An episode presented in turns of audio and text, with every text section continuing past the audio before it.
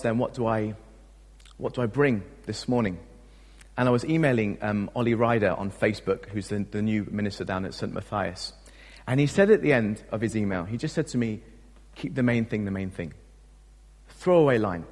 Didn't, I don't think he meant anything profound by it, but it's something that he said before. And as soon as he said that, I was thinking, I was agonizing, what is the message that I should bring this morning? And I've had a message that I've preached before on keeping the main thing the main thing. And as soon as he said that, it prompted me to go straight to this text. I can't think of a better message to bring you this morning than from Philippians three, verse four to eleven. So if you have your Bibles with you, that picture will become clear in a moment. I'm not really egotistical and just wanted a picture of myself on the screen as you read the Bible, just in case you were wondering.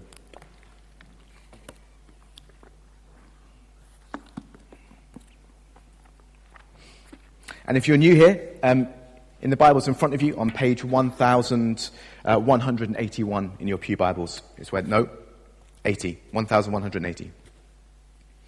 And we're reading from verse chapter three of Philippians, from verse four b to eleven. So if anyone else thinks he has reason to put confidence in the flesh, I have more. Circumcised on the eighth day of the people of Israel, of the tribe of Benjamin, a Hebrew of Hebrews, in regard to the law, a Pharisee, as for zeal, persecuting the church, as for legalistic righteousness, faultless. But whatever was to my profit, I now consider loss for the sake of Christ. What is more, I consider everything a loss in comparison to the surpassing greatness of knowing Christ Jesus my Lord, for whose sake I have lost all things. I consider them rubbish, that I may gain Christ and be found in him, not having a righteousness of my own that comes from the law, but the, that which is through faith in Christ, the righteousness that comes from God, and it is by faith. I want to know Christ and the power of his resurrection and the fellowship of sharing in his sufferings, becoming like him in this death, and so somehow to attain to the resurrection from the dead. If there were ever a text that required boom as a conclusion to it, that is one of them. I want to tell you a story at the start of this message. Let me make sense of that picture behind me. In my second year of university, um, for some unknown reason, we felt prompted to, to cycle from Land's End to John O'Groats. I can't remember the exact distance. It's a long way. All I remember... eight hundred sixty-four miles. How many? eight hundred sixty-four miles.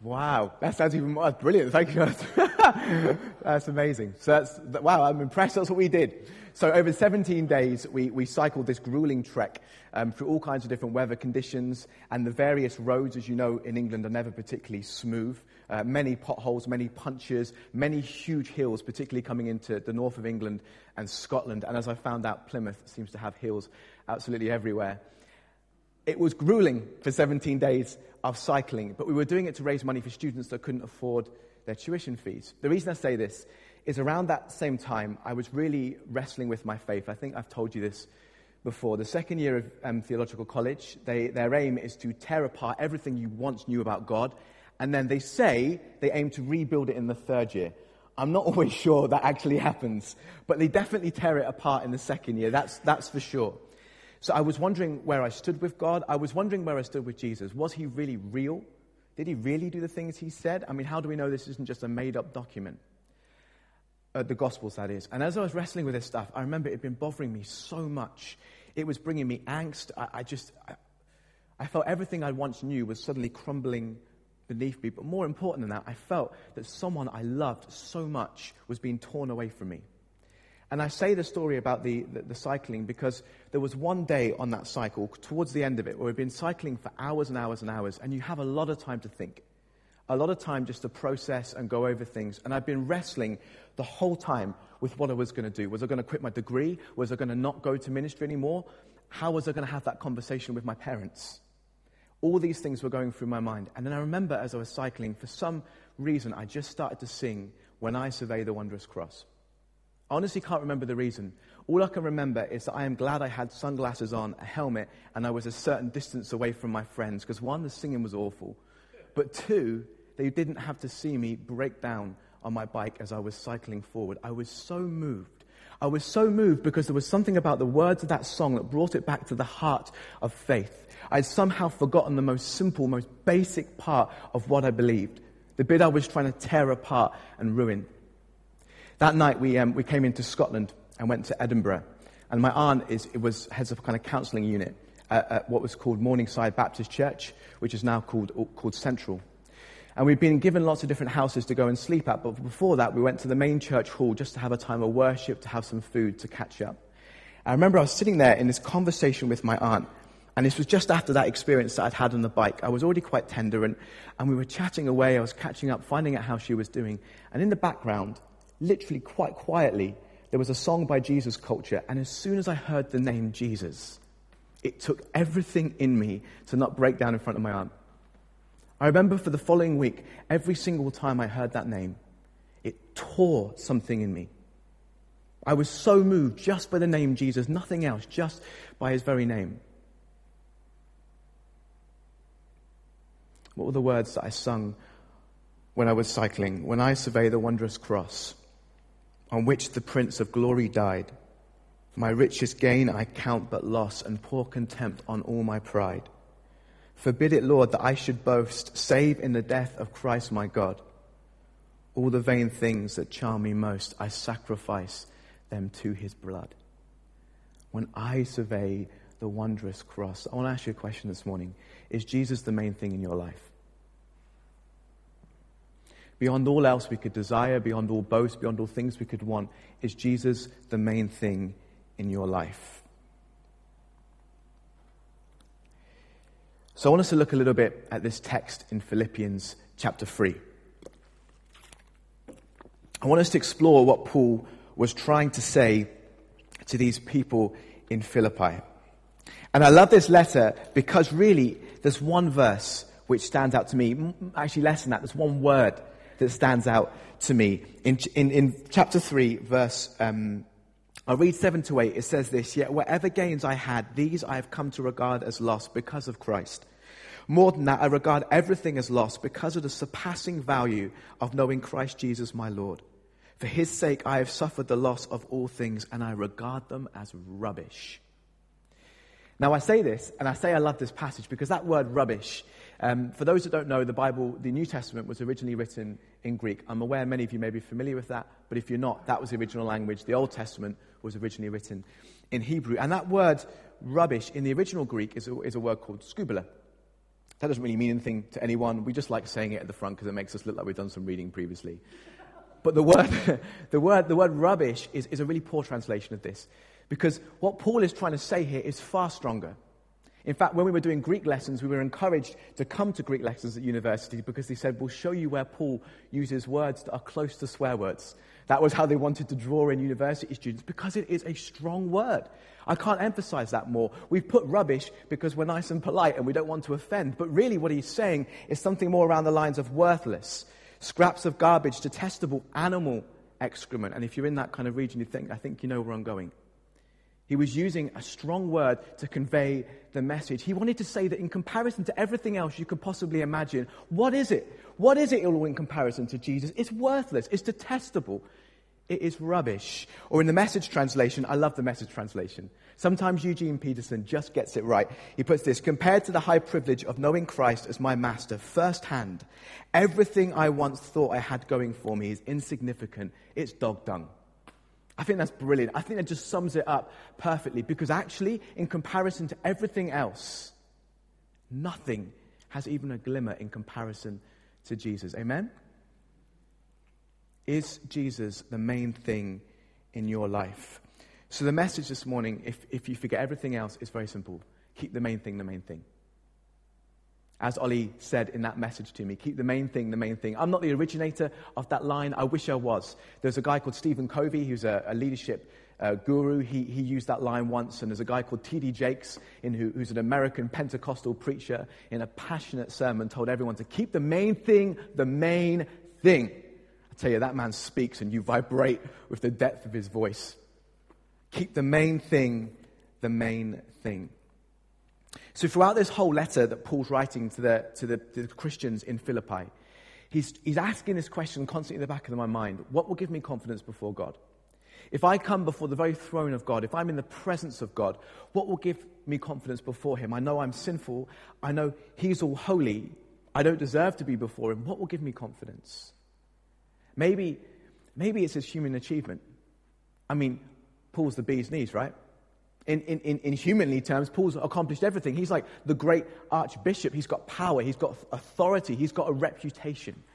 And he lists his C V in this text um, in verses four. Again, it's four b. I know that's a weird way of putting it, but it's the second part of verse four. It says, if anyone else has reason to be confident in the flesh, I have more. Circumcised on the eighth day, a member of the people of Israel, of the tribe of Benjamin, a Hebrew born of Hebrews, as, as to the law, a Pharisee, as to zeal, a persecutor of the church, as to righteousness under the law, blameless. I mean, he has it all. He was born in a great family, not only a great family, but a pure, a pure nationalistic family. He was born a Hebrew of the Hebrews. He had a great position. He was a Pharisee, this, this um, strict sect of Judaism. He, he was a man with great reputation and great power, known for persecuting the Christians originally before he became one himself. He had it all going for him. In regards to human achievement, he could have laid it before God and said, you want reasons to why we can talk, mate? Here it is. Look at all the things I've done. I haven't even got enough fingers to tell you how awesome I am. And yet he realized, when he comes before God, none of that will give him confidence. When he stands face to face before God, none of that will give him any um, place or position in regards to God. The only thing is Jesus. Is Jesus the main thing in your life? Keep the main thing, the main thing. But then, what about human effort? Because maybe, maybe Paul could have somehow earned his way. I know you know where I'm going, but just play along as if you don't. Surely Paul could have somehow earned his way, right? I mean, surely he could have done something to earn God's love in that place where he's face-to-face with him, somehow earned confidence before God. In verse um, nine, it says, I read the end of eight, actually. For his sake I have suffered the loss of all things and regard them as rubbish in order that I may gain Christ and be found in him, not having a righteousness of my own that comes from the law, but one that comes through faith in Christ, the righteousness from God based on faith. What is righteousness? It's a fancy way of saying being made right with God. What is Paul saying? Well, in regards to the law, as we read earlier, he's blameless. He's got it all right. So surely that makes him right before God. Surely if he's, if he's obeyed all the rules, he's obeyed all the Jewish laws, he's got loads of reason to be confident. He's made right. He's earned his righteousness. And yet on that road, when Jesus met him face to face, he's come to realize how futile all of that is. Because actually, only, the only thing that will give him any confidence when he stands before God is Jesus, is faith in Jesus. Is Jesus the main thing in your life? Keep the main thing, the main thing. Maybe you're sitting here this morning and if you're honest, looking at your life, there's other things that take priority over Jesus. Maybe the axis of the things that you do, the axis of your life, is your career. Maybe it's even a career you've had. You place so much security in everything you once had, the position you had, the reputation, the way people looked at you. Maybe it's a hobby, a particular skill you have, something you do well, and everyone will regard you as doing good in that. And if you're honest, you put more time in investing in that than sometimes your relationship with God. I'm not trying to make people feel guilty here this morning. Just don't, please don't hear that. That's not the aim of this message. But it's to simply get us to think, surely, in comparison to Jesus, nothing else is worth anything. So is he the axis as to which everything revolves, or are there other things that we're somehow placing in that central position? Maybe this morning you come here,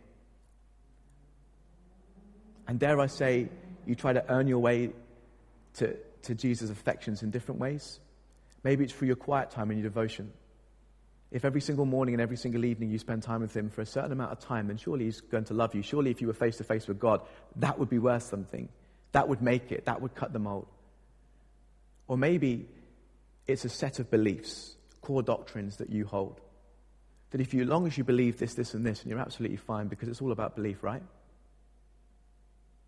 Or maybe it's a particular membership of a church or a denomination that you're fond of. Maybe these things are central to your faith, and somehow, actually, Jesus really I mean, he's important, but as long as you have these things in line, everything else makes sense. Is Jesus the main thing in your life? Is he the main thing? Keep the main thing the main thing. I want to finish with a quote. It's not a long message. It's pretty short and, and to the point. But I want to finish with a quote from a, a woman that I, I've talked about before. On, on the weekend, I came here for the um, Preach Review weekend, that grueling time where everyone smiled. But yeah, that was, that, I'll tell you what, that was a tough weekend. But that, that Preach Review weekend, um, as I was coming here, I got a phone call when I got here from a friend of mine saying a woman called Bev had died and that I would be doing the funeral when I got back. Now, I love Bev, and I'm sure I've told you her story before. She was a wonderful, bubbly Liverpudlian. She used to come in the wheelchair, have a massive, I'd never known someone that could beam so much joy in one smile. And and Bev was that kind of salt of the earth Liverpudlian. I'm not going to do her accent. I've offended far too many people trying. But but she used to just bring you joy just being in your in your very presence.